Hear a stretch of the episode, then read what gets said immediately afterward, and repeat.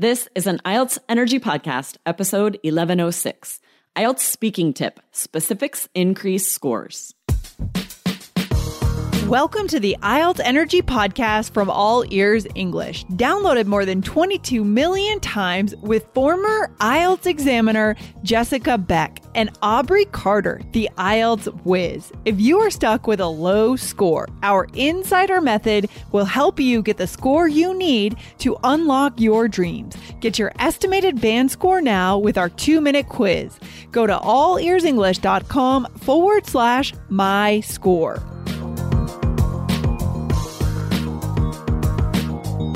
Can you increase your IELTS speaking score a whole band point? Get micro. Today we teach you how to do just that and why it is so important for your score.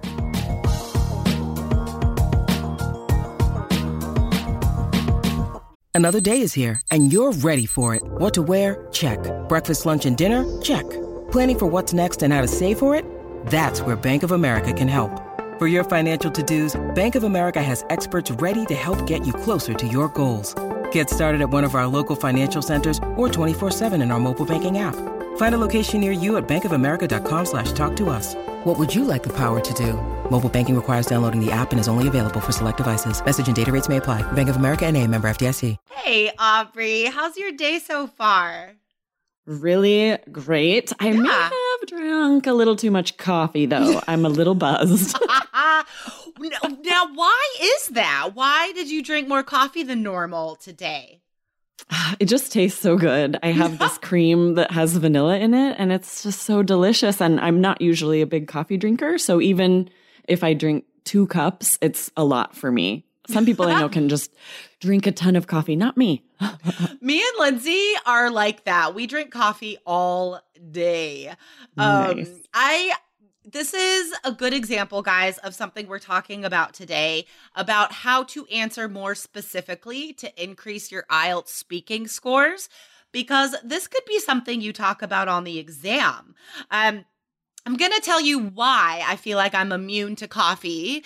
Um, but before I Mm. tell you that quick little story, guys, um, what is this a good example of? So, on speaking part one, there could be a question like, Do you prefer coffee or tea? Now, Mm. some students might just say coffee or I like coffee, it's great, or I drink coffee every day. And like in daily English, that's fine. But did you guys, I hope you noticed the details that Aubrey gave there, right? The vanilla creamer, um, not usually a big coffee person. Two cups is enough, right? It's these details, guys, that rocket your IELTS speaking scores. All right. Now, just real fast, as a side note, um, when I was in high school, I had a number of part time jobs. And one of my first jobs was working in a coffee shop. And like I would make myself mochas all the time because I mean, you're a teenager, it doesn't matter. Like you could All the chocolate. have all the sugar, the chocolate, or whatever. So I was drinking espresso like all the time.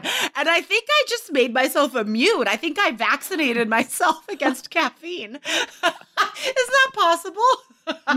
Whereas I'm the opposite. I didn't grow up drinking coffee. I didn't start drinking coffee till recently. So Right. I have no immunity to Right, caffeine. It affects me a lot. exactly. Oh, that's so funny. Okay, guys. Um, so the the one of the reasons why we thought about teaching you these details today is because we were talking about a three keys IELTS student that increased her speaking score by a whole band point. Um, Bettina went from a speaking 6.5 to a speaking 7.5. And one of the main reasons, guys, is she paid attention and practiced giving specific details in as many answers as possible. Now, I say as many answers as possible because I think sometimes our advice, I don't want you guys to think these are like strict rules for every single answer, right? Because maybe specific details aren't always possible. You know what I mean? And that's fine. Like, you don't have to do the same thing in every single answer. But whenever possible, we're saying you need to give specific details and examples in your speaking answers. So, we're going to talk about how you could also increase your speaking by a whole band point by simply doing this one thing, guys, getting specific. Yes, exactly. And we've seen students in personal coach classes lately have they're having this issue where instead of getting specific, they're very general and they end up repeating ideas. So we don't want you guys totally. to do that. And we've noticed another issue where if a question is asking you to get personal, instead they still stay general, sort of just talk about their culture. Sometimes you have to get specific. You have to get personal yeah. in order to get that seven or higher that you need. Yeah, completely. Um, yeah. So I'm glad you mentioned personal coach because I remember um, that made me remember that just yesterday, actually, I was doing a mock speaking test with one of our three keys students, and he had not completed the speaking module yet. He wanted to do like a check in first. You know, he wanted to do a check in with me and just see where his scores were at right now, like what he needs to focus on, um, which is fine. I mean, you could definitely do that. And this was one of the the myths we had to clear up in our session was like he was surprised to learn that you you must get personal. You must relax and yes. get a little informal in speaking part one and part two. It is not a job interview. It is entirely right. different, right? Um, so you need to approach this with the right mindset, you guys. Um, and also, Aubrey, you were commenting about this topic before we started recording because of the the brainstorm that you threw at our three keys students in the Facebook group. Can you tell us about that? Exactly. So every Tuesday, I put up a Tuesday morning brainstorm where it's often a part two speaking question, a typical question you would get. And this one was to describe something you own that would be difficult to replace. And students sometimes it is a tough one, right? And some of the comments, students were staying a little bit general, sort of just talking about things in general that are difficult to replace, electronic gadgets or, you know, photos, things that are sentimental. Right. And I thought about this if this were a speaking exam and that were the answer a student gave, it really wouldn't be answering the question because you're being asked to describe something you own that's difficult to replace. You have to get personal. You have to talk about actually something you own that it would be devastating to lose it, that would be impossible or difficult to replace it. Yeah, exactly. Guys, you have to notice that every part two cue card is a singular noun. It is always asking you to describe one thing. So if you find yourself speaking generally, adding a lot of different ideas, you're not tackling the topic, right? You're not addressing that question. Um, so if you're just like, yeah, I mean, you know, phones and pictures and blah blah blah, like mm-hmm. that's not mm-hmm. answering the question, like Aubrey said, right? So if you want to talk about photographs, then let's see. Here's an example. I would choose my okay, my favorite photograph of James and I that would be impossible to replace because it is such a unique moment in time that is frozen in this image is a photograph that we got to take at a bicycle event. Um, this was four years ago. All right. So he's, you know, a little guy compared to what he is now because now he's like a giant. He's like taller than my mom. But anyway, um, we went to this bike event where you uh, it's a free public uh, celebration and you cycle through a neighborhood for like three miles and every park you stop at there are different activities like circus performers and a bouncy house and stuff like that. And there was a local credit union that was sponsoring a picture booth and we got to dress like um uh, like gangsters? That sounds terrible but like um just like i don't know like having you know um handkerchiefs around our heads and like posing like we're like super tough and with like sunglasses and stuff. And so this picture is so funny. And the way that we're wearing our handkerchiefs is just hilarious. And I keep this photograph in my room. I look at it every single day, you guys, and it's just so precious to me. I can't imagine losing it. When you need mealtime inspiration, it's worth shopping Kroger, where you'll find over 30,000 mouthwatering choices that excite your inner foodie. And no matter what tasty choice you make, you'll enjoy our everyday low prices, plus extra ways to save, like digital coupons worth over $600 each week. You can also save up to $1 off per gallon at the pump with fuel points. More savings and more inspiring flavors make shopping Kroger worth it every time. Kroger, fresh for everyone. Fuel restrictions apply. So I want you guys to notice this part two answer Jessica just like snuck in there, right? Which was amazing, right? It's easy to fill two minutes because you're telling these great stories about this photo. You've chosen one thing, like the question's asking you, that would be difficult to replace. And you're not trying to just describe it for two minutes. You're telling a story. Why is it meaningful, right? And so many interesting details, so much great vocab comes up because you're just letting yourself to very naturally and natively talk about why it's important. And I, I also want to point out um, the the way that natives comment on their own words. So, for example, when I so we're always worried about being um politically correct, you know? I mean, mm. Aubrey and I are for sure. for sure. And I know guys like being culturally sensitive is something that a lot of you think about as well, being appropriate and polite, right? Um so I hesitated before I said the word gangsters because I didn't want to like mm. stereotype any part of the population. So I hesitated and then I commented on that hesitation, right? I was like, oh my gosh, maybe this is terrible to say, but we dressed up like gangsters. So it's like you can pause and comment on what you're saying. You can pause and comment and be like, as an aside, say, I don't want to be rude. I don't want to be, you know, terrible, but um like that's that's also a great sort of natural way to sound more native. And it's such a great strategy to keep your fluency score up because if you let yourself get derailed by that and pause while thinking, right. should I say gangster instead? I yeah. Know. Narrate your thoughts, right? Just narrate out loud why you're thinking that and why it might be a bad thing to say, just like you did. Like, I'm so worried about hurting people's feelings. Like that's that's the main thing that makes me uh, hesitate at any point in time. Totally. Um, all right, so let's throw out a few more examples for our students so they can see what we're uh, trying to get across here. How do we go from general to specific? So let's talk about a couple part one questions before we finish up today, Aubrey. Um, all right. Here's a question. What do you usually eat for breakfast? I love the breakfast topic, any food topics. I love asking our students about.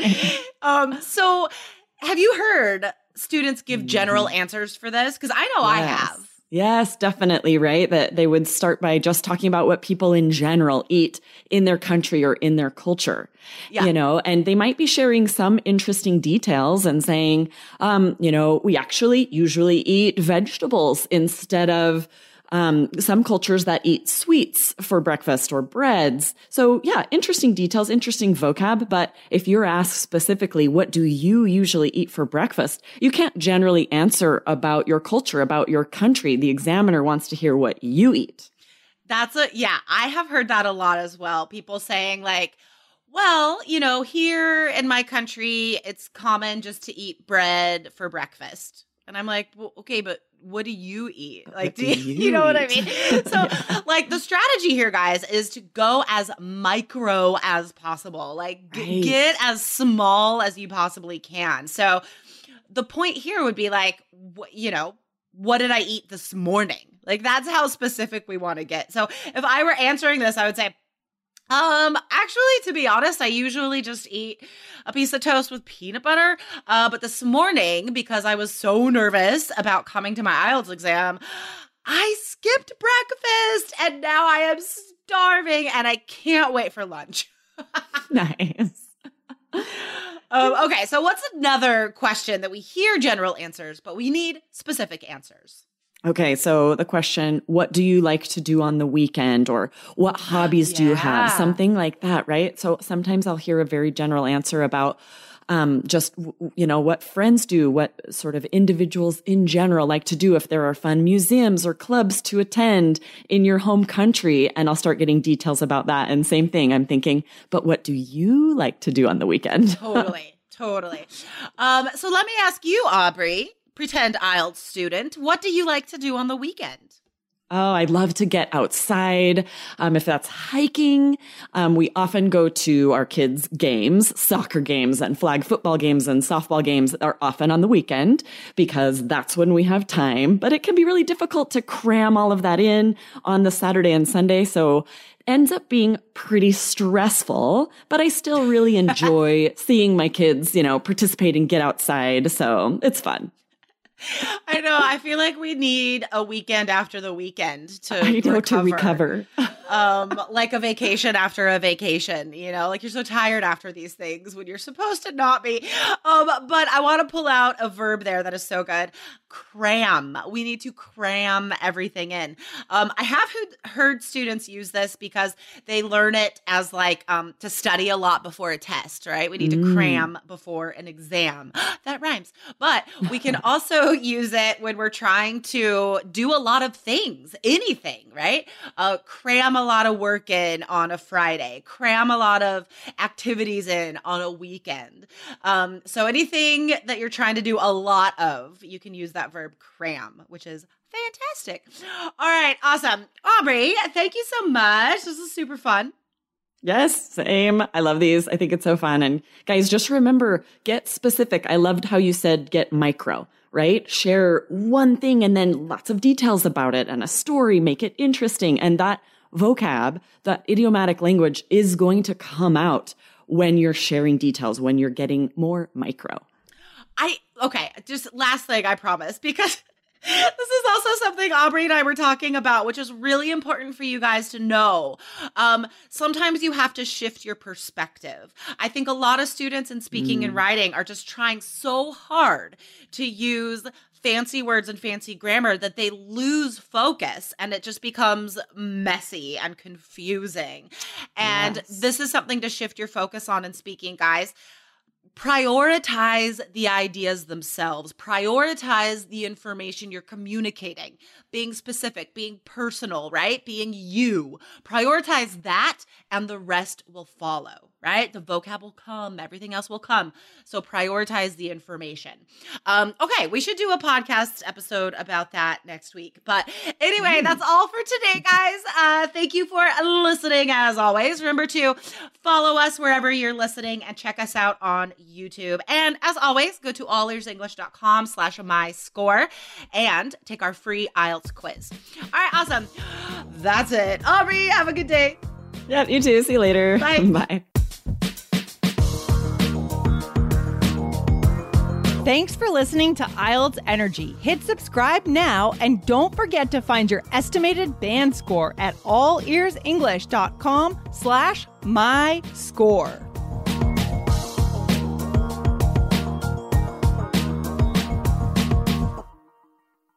America. We are endowed by our Creator with certain unalienable rights life, liberty, and the pursuit of happiness. Grand Canyon University, we believe in equal opportunity, and the American dream starts with purpose. By honoring your career calling, you impact your family, your friends, and your community. The pursuit to serve others is yours. Find your purpose at Grand Canyon University. Private, Christian, affordable. Visit gcu.edu.